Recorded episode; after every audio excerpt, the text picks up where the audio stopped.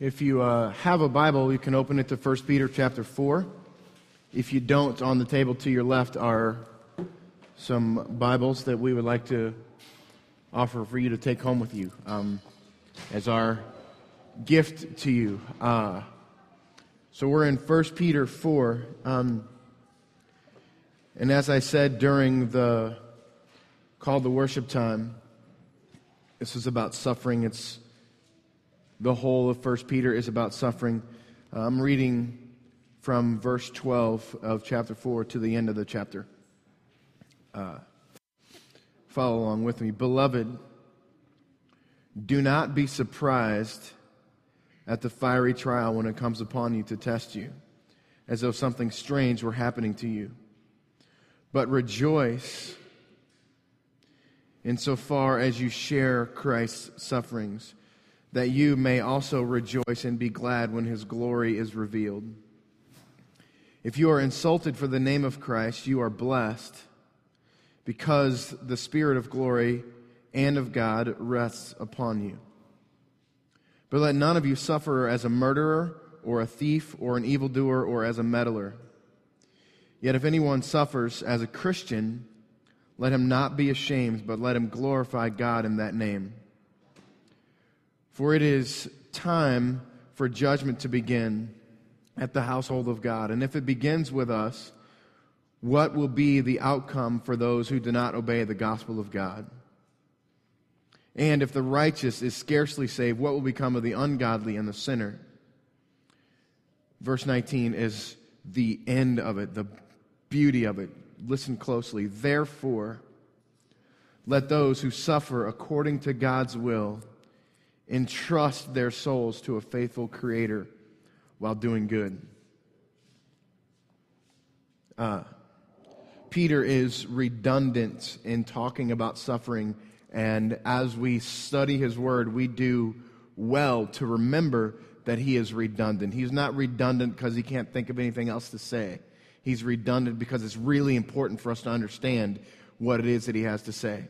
So, the whole scope of First Peter is suffering a little bit about something else, suffering a little bit about something else, suffering over and over and over and over and over again. And this is the Word of God given to Peter to give to us.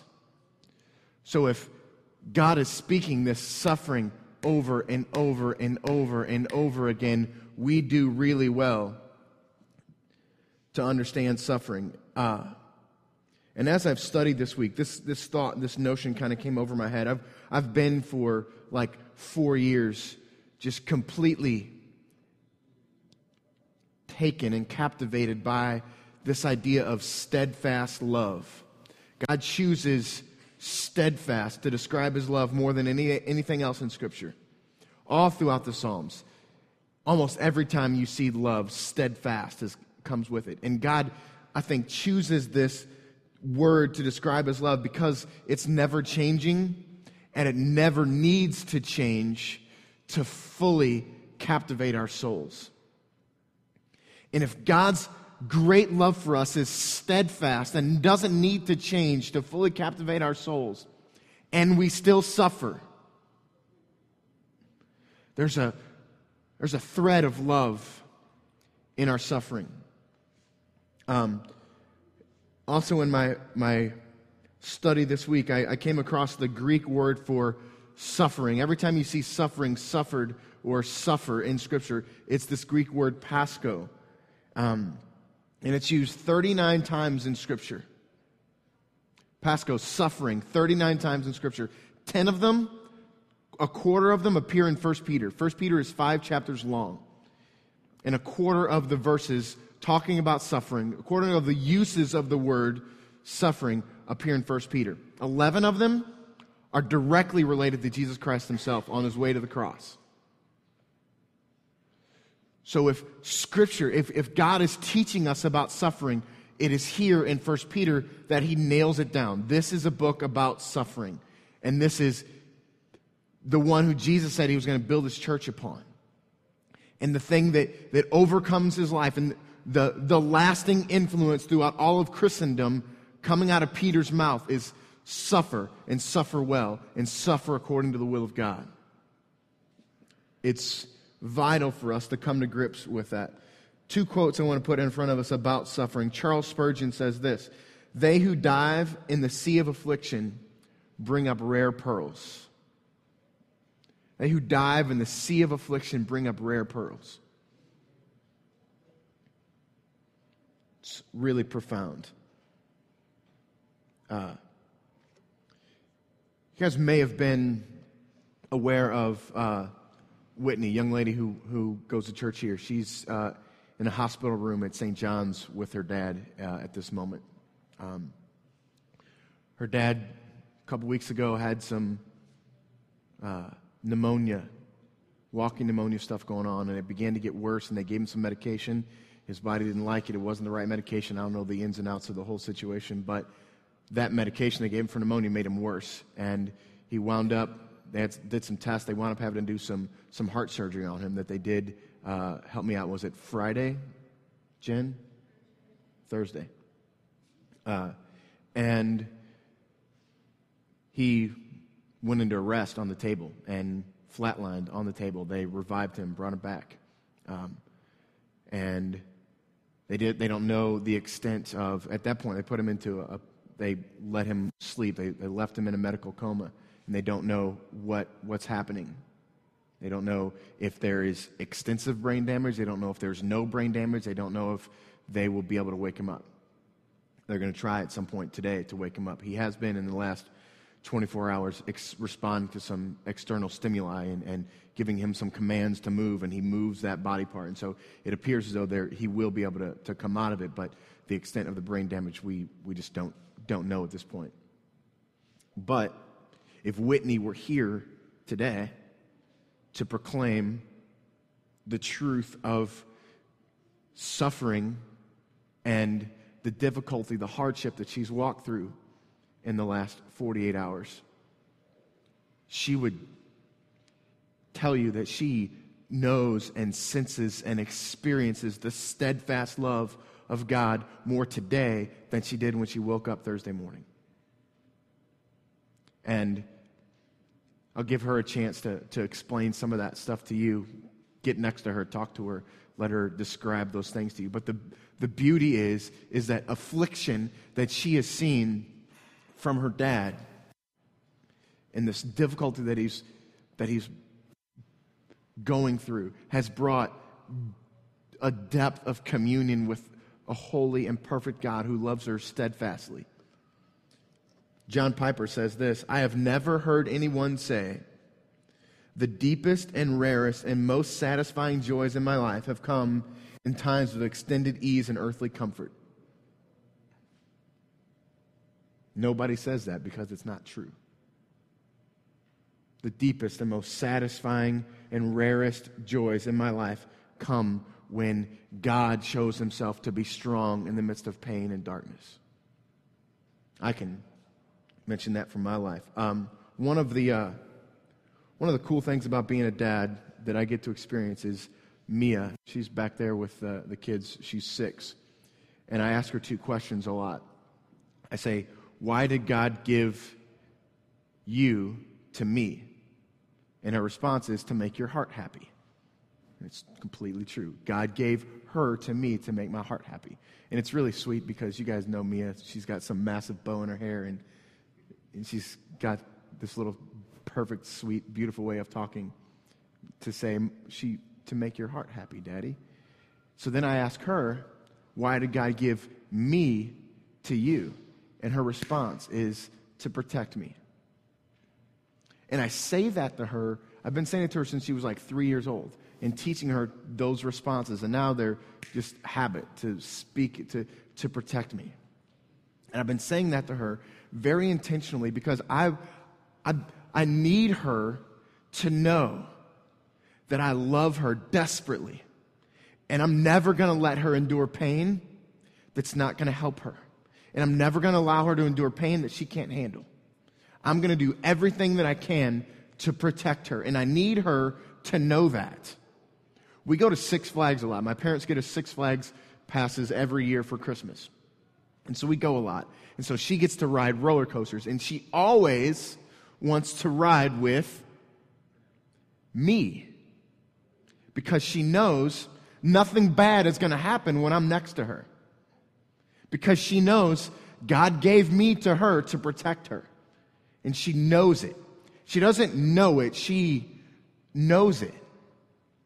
And I, I, I want her to learn these things as a six year old because there's a time that's going to come when the present reality is not the scariness of the screaming eagle, but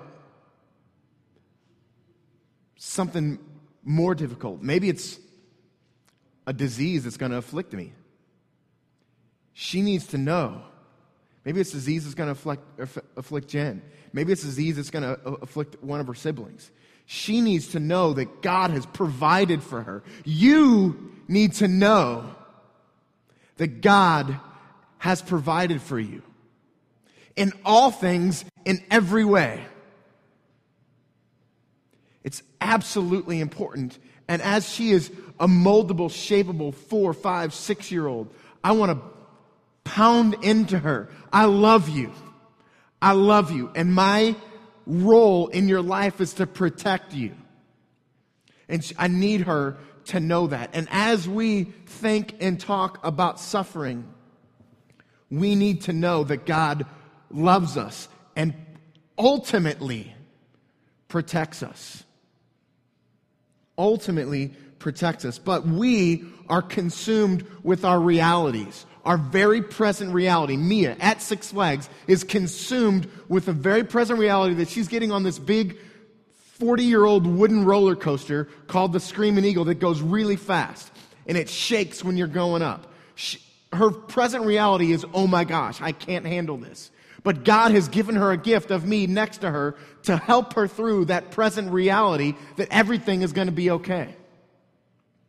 And it scares her and stresses her, but there's a comfort that comes to her to know that she can reach across that seat and grab a hold of me.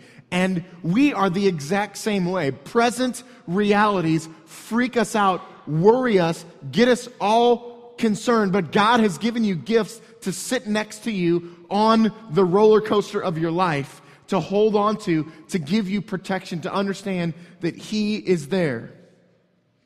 God is teaching us to trust Him and run to Him in those times of trouble. I want Mia to know as she's riding up that roller coaster, she can reach over and grab hold of me. God wants you to know that in the hardness of life, you can reach over and grab a hold of His arm. He desires to protect you, to provide for you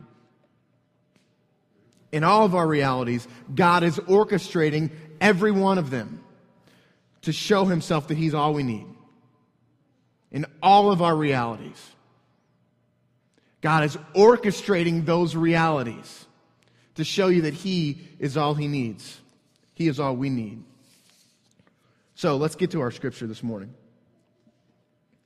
And I think it's beautiful that Peter starts verse 12 with beloved.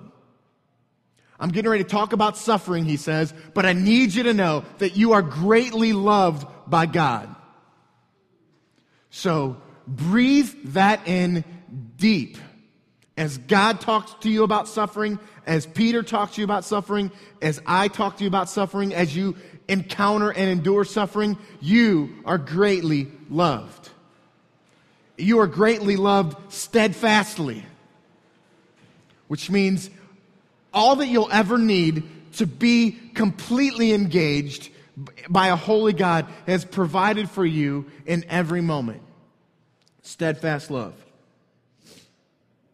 Four points I want to make about these 12 through 19 verses. First, beloved, do not be surprised. When we suffer, don't be surprised.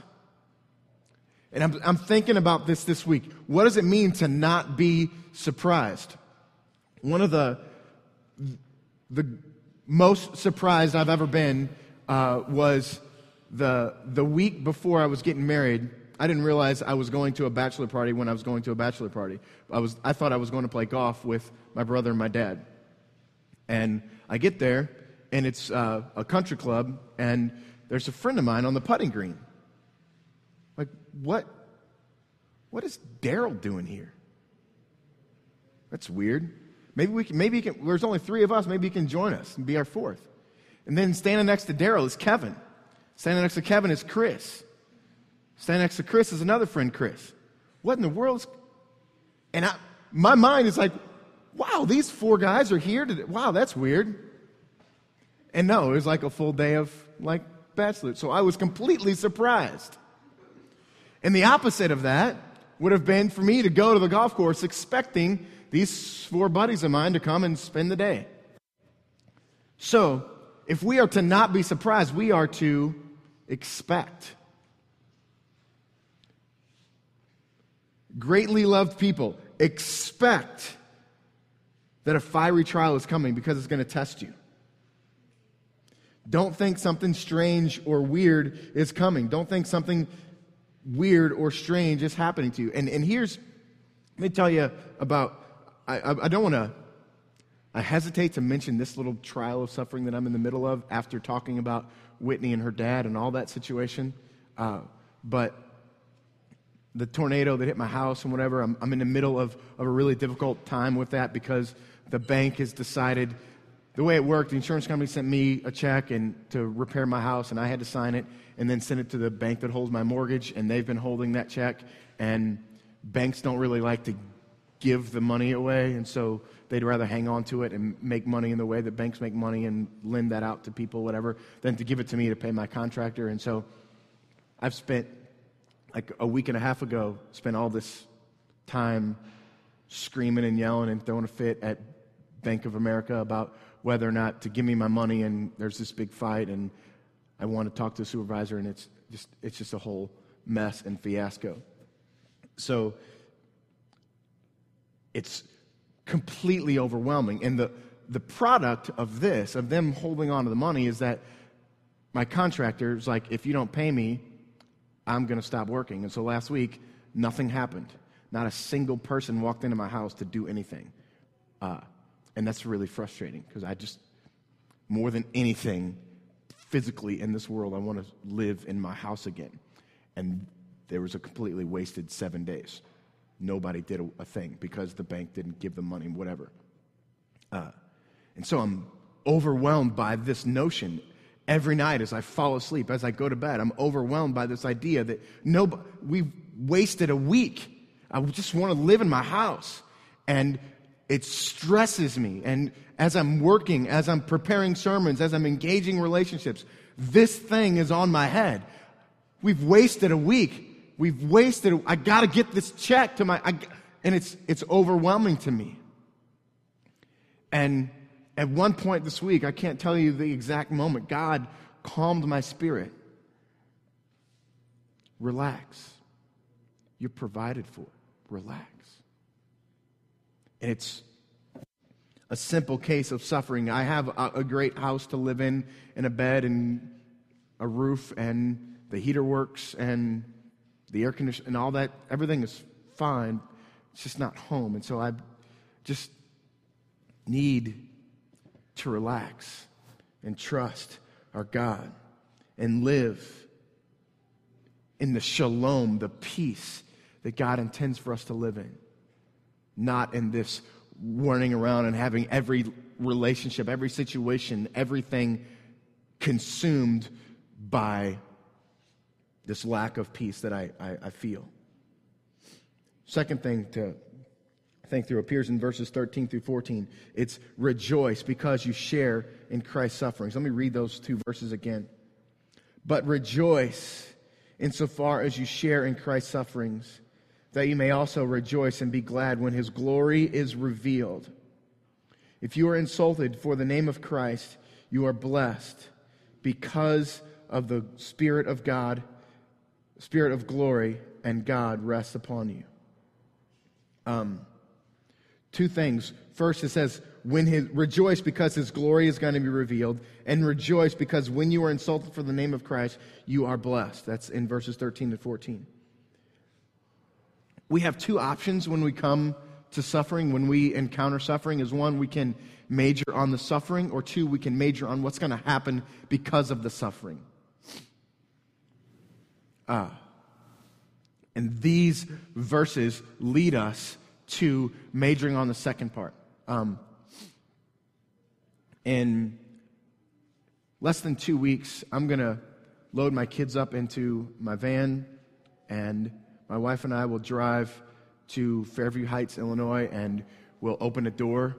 And when we open the door, this intense, most beautiful, perfect collection of smells that come together to make the most perfect smell ever smelled by a human being is going to attack my nasal passage. I'm going to smell the turkey and the, mashed potatoes and the rolls and the pumpkin pie and then all the other stuff that everybody else will eat. and those things will, will gather together and come into my consciousness and, and I will, this is exactly what will happen. It's happened for like the last five years. I, I open the door and I stand in the doorway and everybody else is like behind me, right?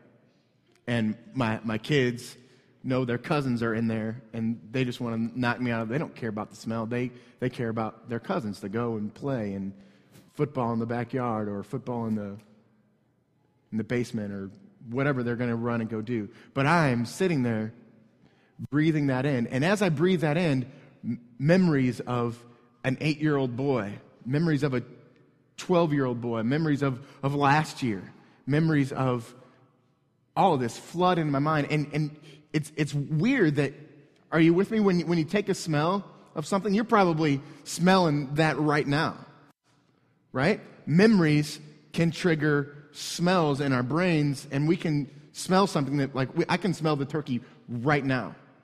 And there's no turkey around me, I don't think, but we can still smell it. And then those smells can actually trigger, I don't know what it is, some something in our brain that makes us actually taste when we smell something, right? Are you with me? Is that, am I only the, the only one that does that? When you smell something, you can kind of taste it, right? And the, the beauty is that smell that I'm remembering right now is a shadow of the smell that I'll feel on that Thursday in a week and a half.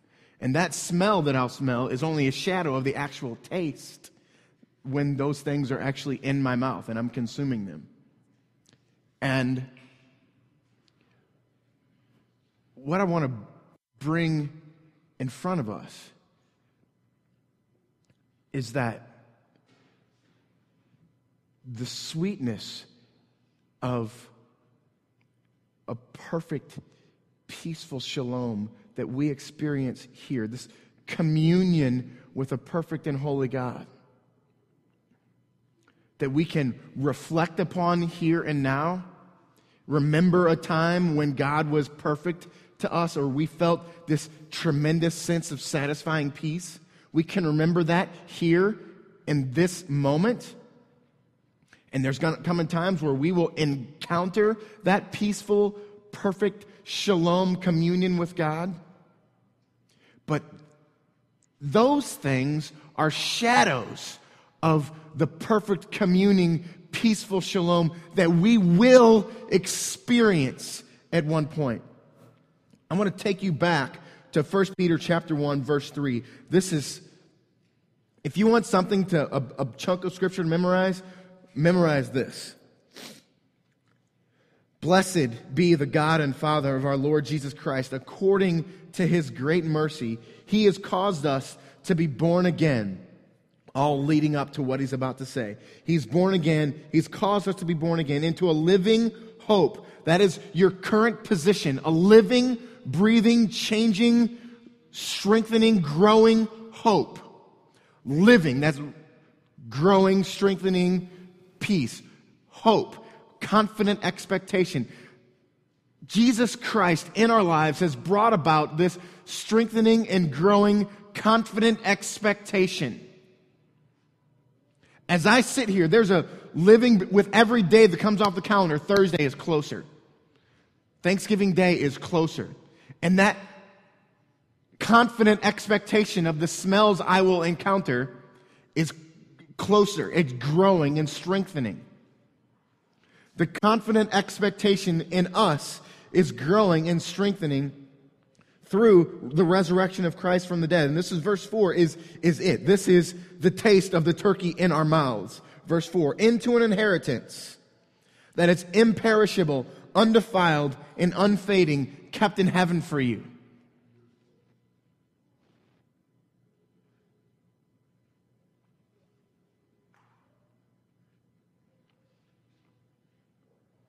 Do you know, you guys have any clue what imperishable means? It can't die, it can't be taken away. Undefiled, it's perfectly pure. Perfectly pure. And unfading. If we could get our stupid minds off of this stupid earth and this stupid moment and know that it's coming and it's perfect in every way. How much time would we spend thinking about suffering? Who cares?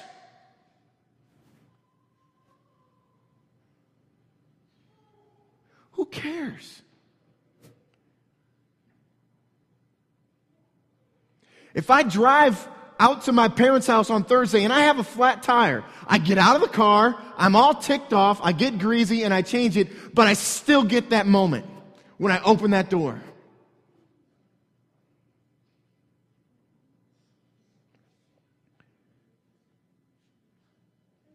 And then verse 5 brings the beauty. We, who, it says who, that, that's a, a pronoun for us. We, by God's power, are being guarded. Whose power? God's. We're being guarded by God's power through faith. Completely surrender to who you are. That's faith. For a salvation that's ready to be revealed in the last time. Rejoice because you share in Christ's sufferings, because at the end of Christ's sufferings, at the end of your suffering, is this perfect, undefiled, unfading, unchanging inheritance that is yours, that's waiting for you. Whew. Seriously. The third thing kind of transitions here a little bit suffering for good versus suffering for evil. There's a difference. One takes you to this God stuff that we've been talking about, and one doesn't. Verse 15 through 17 tells us not to suffer for being a murderer or a thief or an evildoer. Sometimes when we encounter suffering, it's because we have walked that path. We have walked the path of evil, and God brings suffering into our lives for that purpose. The same reason when you put your hand on a something hot, it burns it. it. We don't do the stuff that God has called us not to do because suffering comes of it. Then verse 16. Let's let me I want to read verse 16. Yet if anyone suffers as a Christian, let him not be ashamed, but let him glorify God in that name.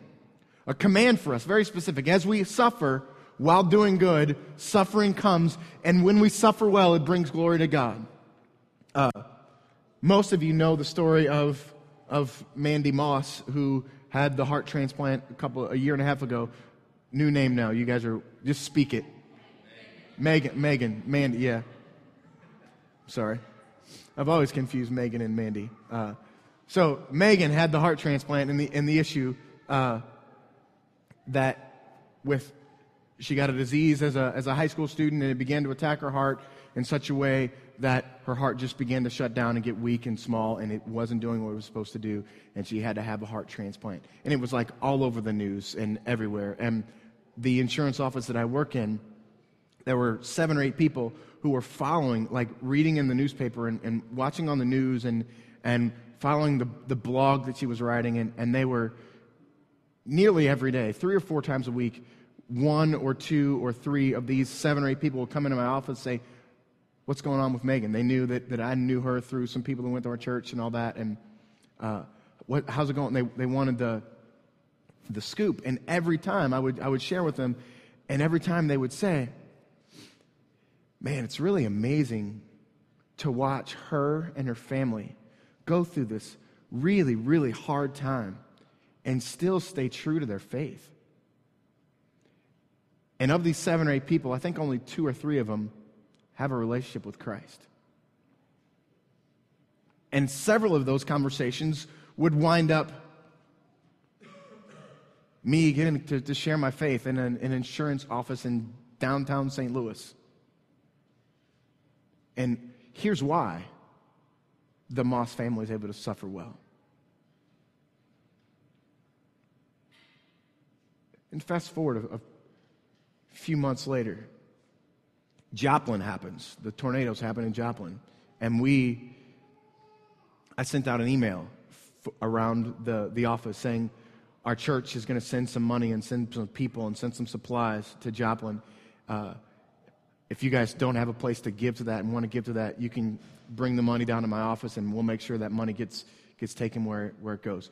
Every one of those people who had I'd sat in my office talking about Megan, every one of them came and gave 20 bucks, 100 bucks, and every one of them said, I've seen the way that your church handles suffering. I've seen the way that God responds in this, and He's done this in my life. These are people who don't know Jesus. And I want to I want to be a part of that. So because Megan and the Moss family suffered well, these people connected with a holy God. And they gave to a church who was trying to do the work of God. If, if Megan's story doesn't happen, these people aren't paying attention to God. If Megan's story doesn't happen, these people aren't giving away money to a church. That if, if we were to sit down with them out, if you were to find them in a restaurant and sit down and talk with them about God, probably most of what they would say is, eh, not really. There's, there's just, no, I'm not. But here, they're, because of the way a follower of Christ and her family followed God. They brought attention to God, and so that God stirred something up in them that I want to give away to this gift, to this situation. And the, the beautiful part about that is people are paying attention to the way you suffer, to the way you respond to stuff in this world, to, to whether or not you believe, really believe this stuff about God that He really is in control and He really does love you and you really do praise Him even when difficult things happen. Here's the truth. Yet if anyone suffers as a Christian, let him not be ashamed, but let him glorify God. Glorify God is something all throughout Scripture. Simply what it means is to draw attention to God, to make God attractive. And that's exactly what was going on in the life of the Moss family. And the proof is in those people who stop in my office, and the proof is in those people who used to stop in my office and now came and gave money to, for us to send to, to Joplin. Glory to God. Attention to God. there is uh, a guy that I got to listen to in the Catalyst Conference in Atlanta a couple of, or maybe a month or, ago, a month or so ago now named Jon Tyson. He pastors a small church in New York, and he is an author and a thinker and sort of a Christian, just not really a philosopher, but he thinks deeply about church and the culture and how the two interact. And he kind of is a mouthpiece for pastors and, and as a, a visionary for pastors. And somebody in the, a Q&A session asked him, what, what are some of the, the pressing things that the church is going to have to address for the culture. You understand the, the, the heart of the question? What are the questions that the culture is asking about God that the church can answer? And he said two things. First is the issue of homosexuality. We're going to have to, to be able to, to speak that to the culture of how God, why God, in terms of homosexuality. It's not for this morning for us to talk about. The second thing he said was suffering pain, evil in the world. How can the church answer the culture's questions about suffering? So, this guy who's God is gifted in a beautiful way to speak into the church, to shape the church, says this about what we need to be able to answer to the culture about pain and suffering. It's a really, really big deal. The way to answer it is to suffer well. When evil, when difficulty, when hardship comes upon us, people are paying attention. People are paying attention. People at your work that you have no idea are paying attention are paying attention. And I bet if you were to look back at difficulty and hardship and suffering in your life, you could think of people who probably are not believers that really wanted to get in and understand what it is that you're walking through and how you're going to respond to it. Probably very skeptically, but it's the truth. So, this is massively important to us and how we respond to God, but it's massively important for us as we live out our mission on this planet. People are paying attention to you as you suffer. The last thing, and we're going to be quick with this last thing, but I think it's probably the most vital thing that will come out of my mouth this morning. Verse 19. Let's read it together. Therefore, let those of you, let, let those who suffer according to God's will entrust their souls to a faithful Creator while doing good. Real simple trust God. When you suffer, trust God.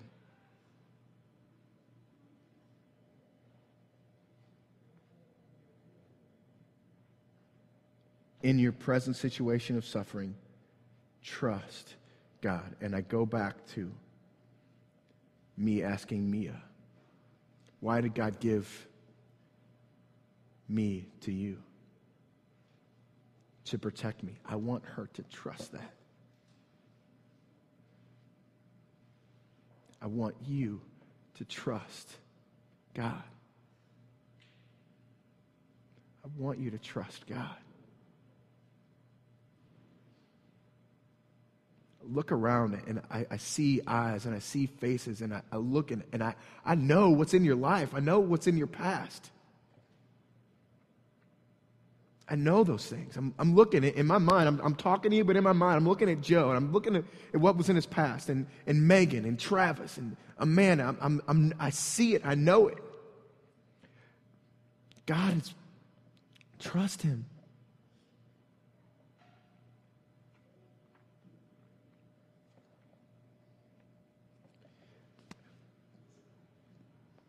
Cut, I, I, think, look in your bulletin. I think this verse is in your bulletin. That's what I intended to do. Verse 19 cut it out, tape it someplace. Don't throw that in the trash can. I, you're going to offend me if I pick one of those up off the ground today. I pick four or five of them up every week. You're going to, I'm going to be angry, and I'm going to detectively find out whose that was.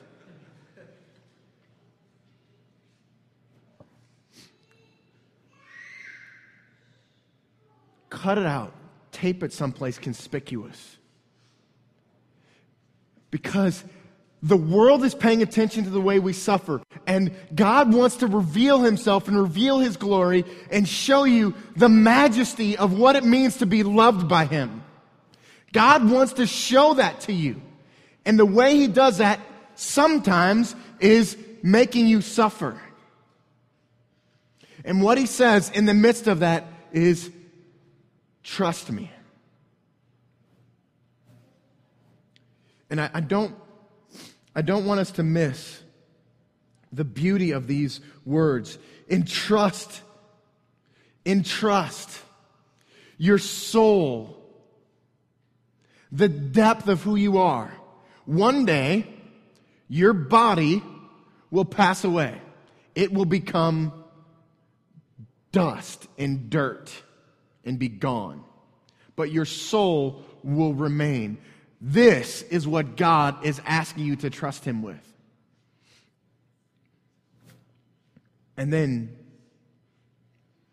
the last word that I want to speak to us today is to think about and trust your soul to a faithful Creator. Faithful. I will fail you. The people to your left and your right will fail you. When you suffer, you're probably, there's probably somebody in this room who's going to encounter suffering in the course of their life that I'm not going to respond well as a pastor to. I won't pastor you well through your suffering. I'm going to fail you. I am sometimes faithful, but not always faithful. We serve a God who is always faithful.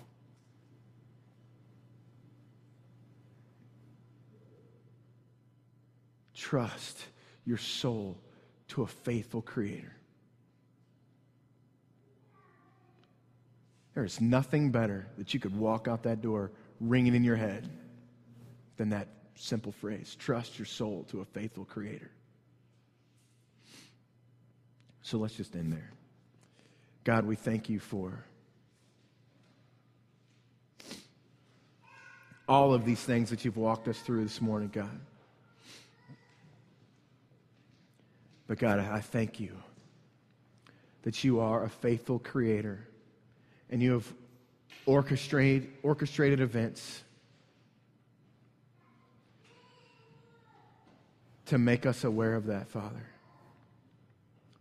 You have sent your Son to die on a cross. You have persevered this scripture thousands of years, had it translated into words we could understand, and brought it to our attention this morning. In so many ways, you are a faithful creator. Help us to know that. Help us to own that. In Christ's perfect name, amen.